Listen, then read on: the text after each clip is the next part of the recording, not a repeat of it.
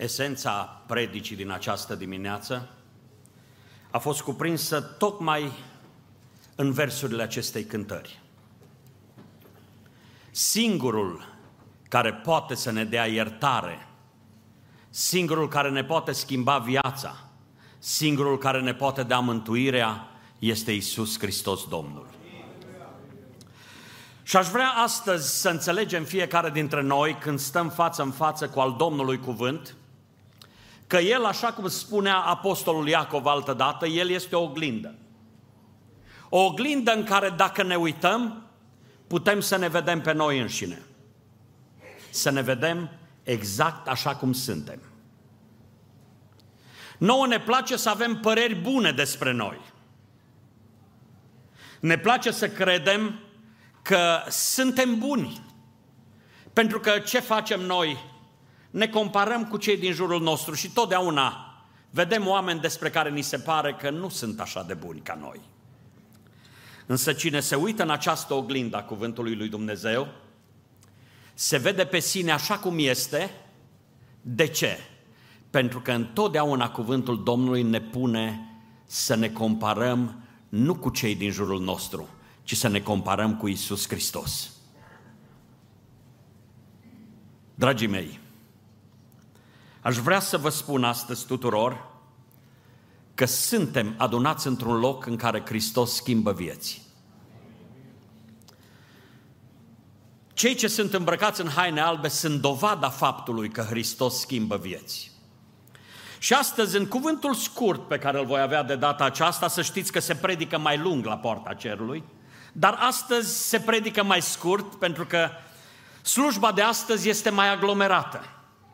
Însă în cuvântul scurt pe care îl am și pe care vreau să-l pun înaintea dumneavoastră, aș vrea să vă aduc aminte un mare adevăr pe care noi îl uităm.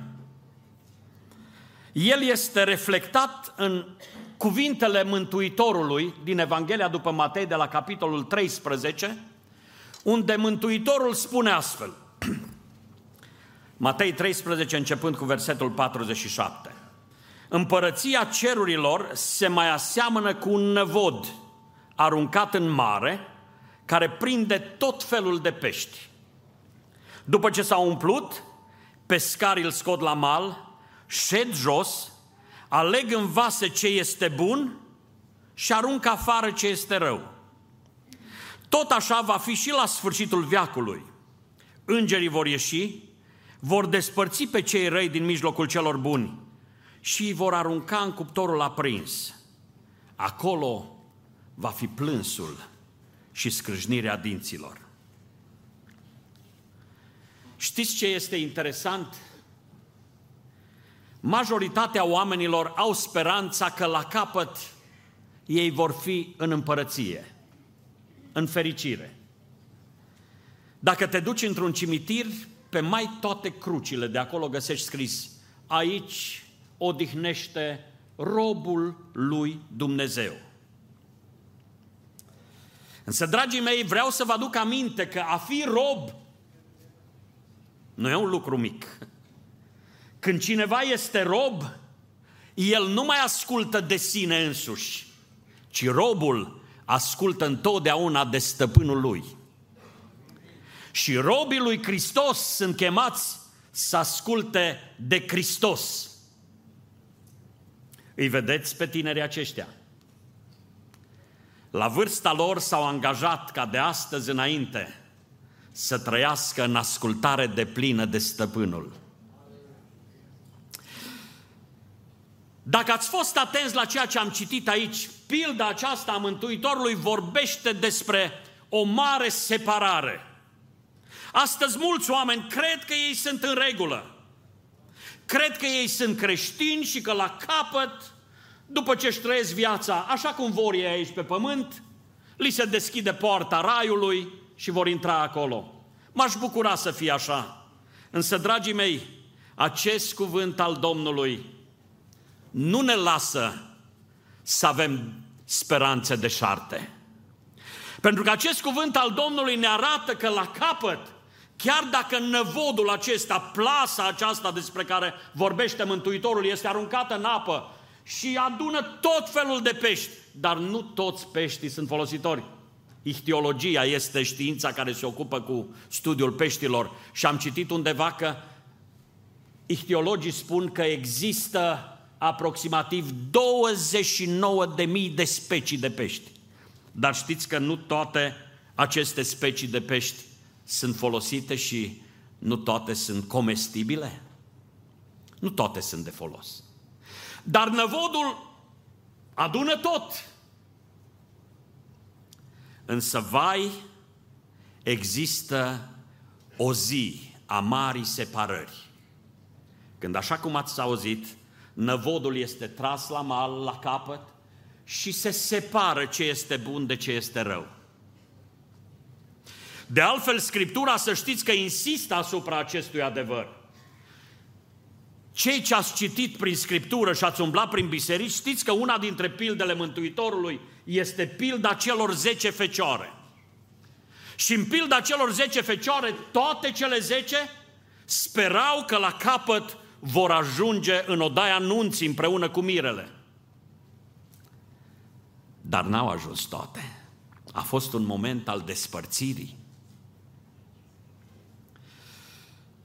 Dacă ne uităm la o altă pildă a Mântuitorului, care vorbește despre un câmp, despre un ogor, în care erau la oaltă și grâul și neghina. Dar Mântuitorul spune așa, că la capăt, când vine vremea secerișului, neghina va fi aruncată în foc, iar grâul va fi dus în hambar. Tot Mântuitorul vorbește în Matei 25 despre faptul că turma cea mare va fi la un moment dat despărțită. Așa cum desparte păstorul oile de capre. Unii la dreapta și unii la stânga. Ei bine, dragii mei, vă rog să mă îngăduiți astăzi să vă aduc aminte acest adevăr, care nu e al meu, e adevărul cuvântului lui Dumnezeu. Vine o zi în existența noastră când vom asista la marea separare. Însă, dacă astăzi stau ridicat în picioare înaintea dumneavoastră și predic cuvântul lui Dumnezeu, este ca să vă rog fierbinte înaintea lui Dumnezeu care are să judece vii și morții. Asigurați-vă că la marea separare veți fi între cei folositori Domnului. Îi vedeți cât sunt de tineri? I-au mișcat, i-au mișcat Duhul Sfânt al lui Dumnezeu. I-a cercetat cuvântul Sfânt al lui Dumnezeu și a făcut să înțeleagă că fără o decizie pe care o luăm aici pe pământ, fără o decizie serioasă, nu putem ajunge în locul fericirii. Trăind la voia întâmplării, trăind așa cum vine ziua cu toate ale ei. Nu putem să ajungem oriunde, ci ca să ajungi la o destinație, trebuie să-ți propui destinația aceea. Trebuie să te hotărăști, să ai un moment în care te oprești pe loc și zici, Doamne, dacă Tu ești stăpânul raiului, ajută-mă să ajung cu Tine în rai.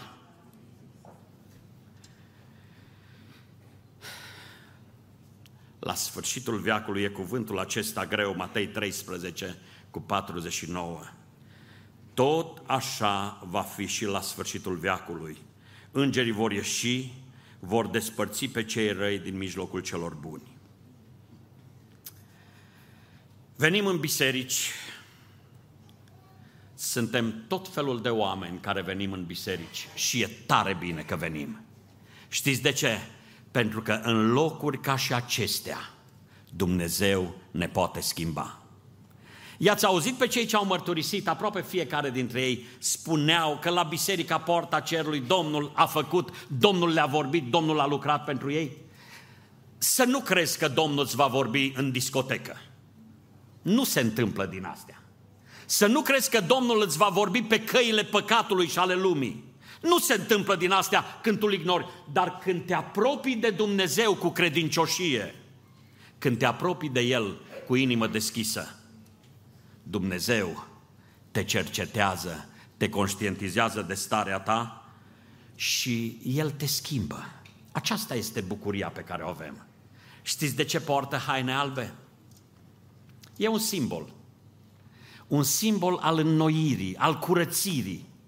Asta face Dumnezeu cu cei ce stau înaintea Lui și spun, Doamne Iisuse Hristoase, Fiul lui Dumnezeu, mântuiește-mă și pe mine. Știți ce face Mântuitorul cu astfel de oameni? Îi schimbă totalmente. De altfel, Scriptura știți cum numește această schimbare?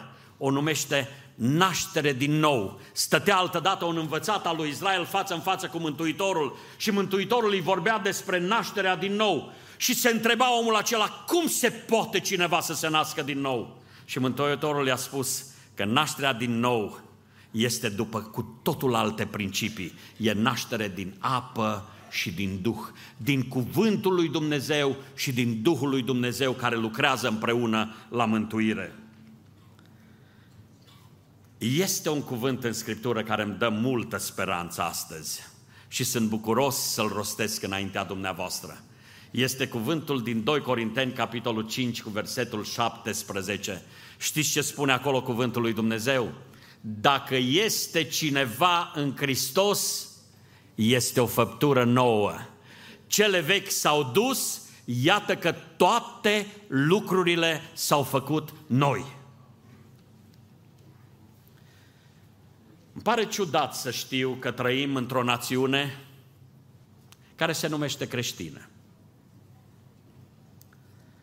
Dar vai, în națiunea aceasta creștină, atâția creștini îi pun între ghilimele, îl înjură pe Dumnezeu.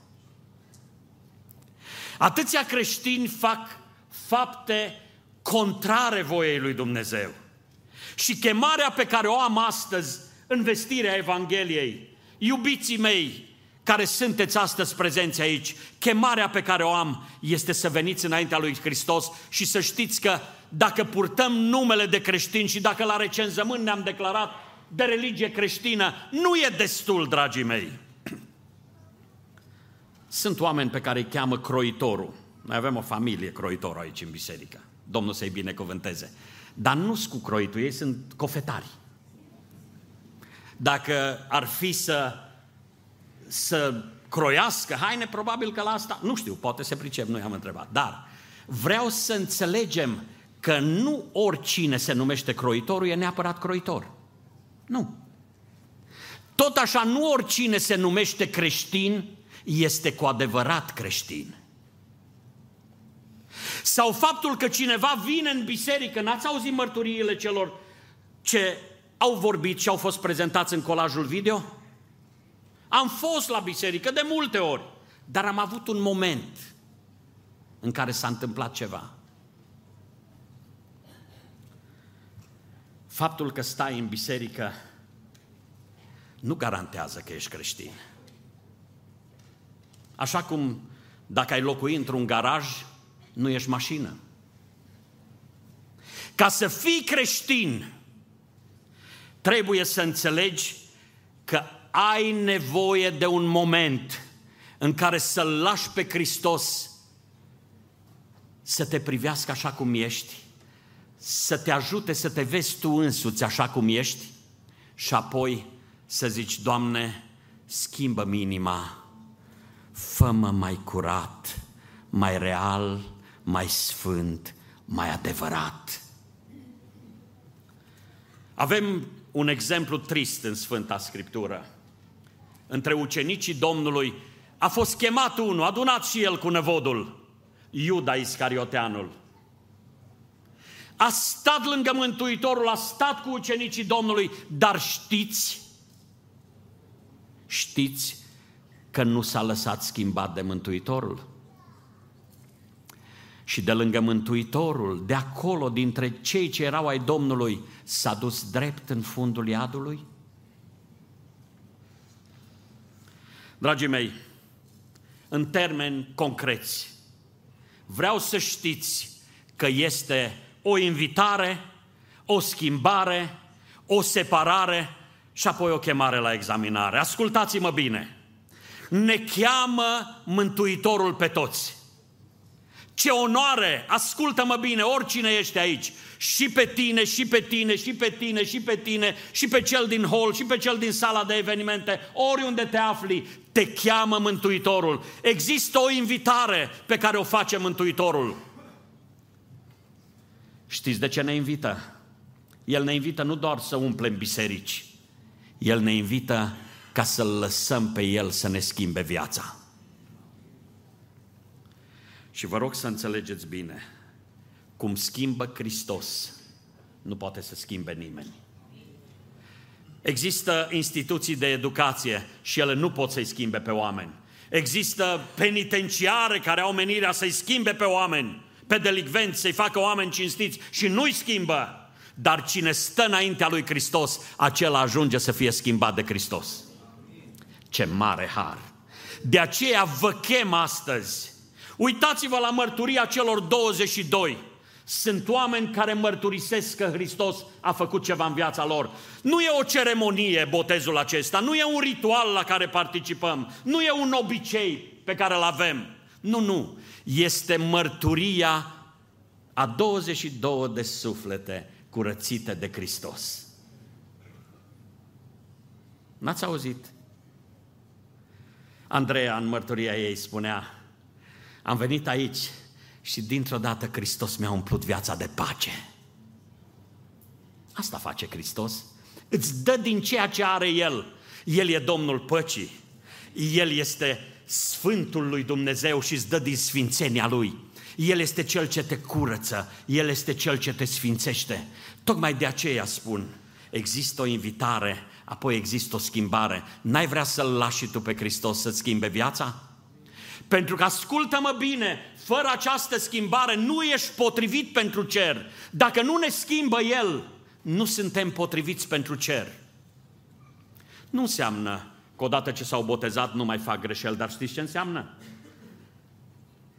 După ce stau în fața Domnului, păcatul nu mai locuiește în ei. Păcatul nu mai este un mod de viață. Poate vor mai călca strâm, că sunt oameni. Poate vor mai greși.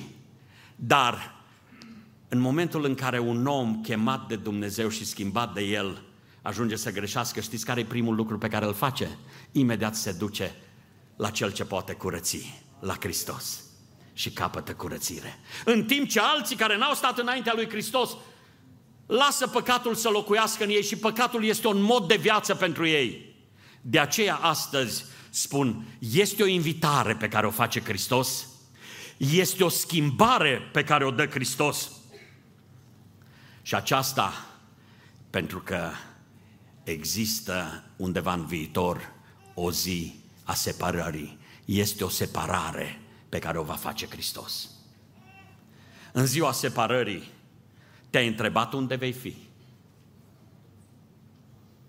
Gândește-te în modul cel mai serios. Pentru că, uitați-vă, spunea cineva, dacă pui o fotografie pe internet, aia nu mai dispare niciodată, aia rămâne în memoria virtuală, rămâne pentru totdeauna. Vreau să știți ceva. Memoria lui Dumnezeu e mai bună decât memoria virtuală. Și vreau să știi ceva, că ceea ce vezi tu în această zi, va rămâne undeva în memoria ta. Și vei zice într-o zi, n-am văzut eu tineri aceia, o, atât de tineri, care au zis, am nevoie de schimbarea pe care o face Domnul și Domnul a lucrat pentru ei. N-aș vrea să-ți fie de o sândă mărturia celor 22. Ce aș vrea să te întoarcă cu fața către Dumnezeu. Și de aceea vreau să-ți spun, e nevoie de un moment special al examinării. Stai înaintea lui Dumnezeu, vezi care e viața ta, examinează-ți viața și dacă Hristos nu este stăpânul vieții tale, ascultă-mă bine, o rugăciune pe care o faci te poate pune față în față cu Hristos. Și în rugăciunea aceasta tu poți să-i spui, Doamne Iisuse Hristoase, Fiul lui Dumnezeu, schimbăm și viața mea. Și ridic Scriptura ca mărturie pentru cine își vede păcatul și îl mărturisește și se lasă de el, omul acela capătă îndurare. De aceea vă chem, faceți din ziua de astăzi o zi în care Hristos să vă schimbe viața și destinul. Trăim vremuri în care Domnul încă mai cheamă. Îi mulțumesc lui Dumnezeu pentru că cei îmbrăcați în haine albe au ascultat chemarea lui Dumnezeu. Aș vrea să invit pe ei, pe cei 22, să se ridice în picioare împreună cu mine. Uitați-vă la ei. Toți aceștia au înțeles că a fi creștin înseamnă a avea o relație cu Hristos, a petrece timp cu Hristos, a asculta de Hristos, a vorbi cu Hristos în rugăciune. Și astăzi, ca să rămână această mărturie, îngăduiți-mi să le pun o întrebare, chiar mai multe, în fața dumneavoastră. Mă adresez vouă, sunteți gata voi să trăiți tot restul vieții într-o relație bună cu Hristos? Da. De asemenea, vă întreb, sunteți voi gata să trăiți restul vieții voastre călăuziți de cuvântul lui Dumnezeu?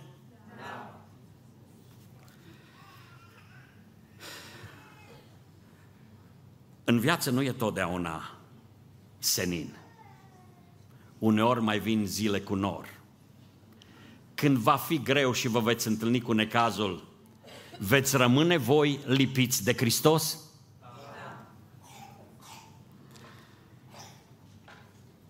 Există în cuvântul Domnului o metaforă care ne-l prezintă pe Dumnezeu ca fiind stânca de care ne ținem, stânca în care ne ascundem.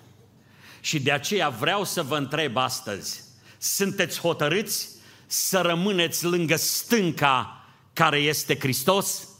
Da. Domnul să vă binecuvânteze!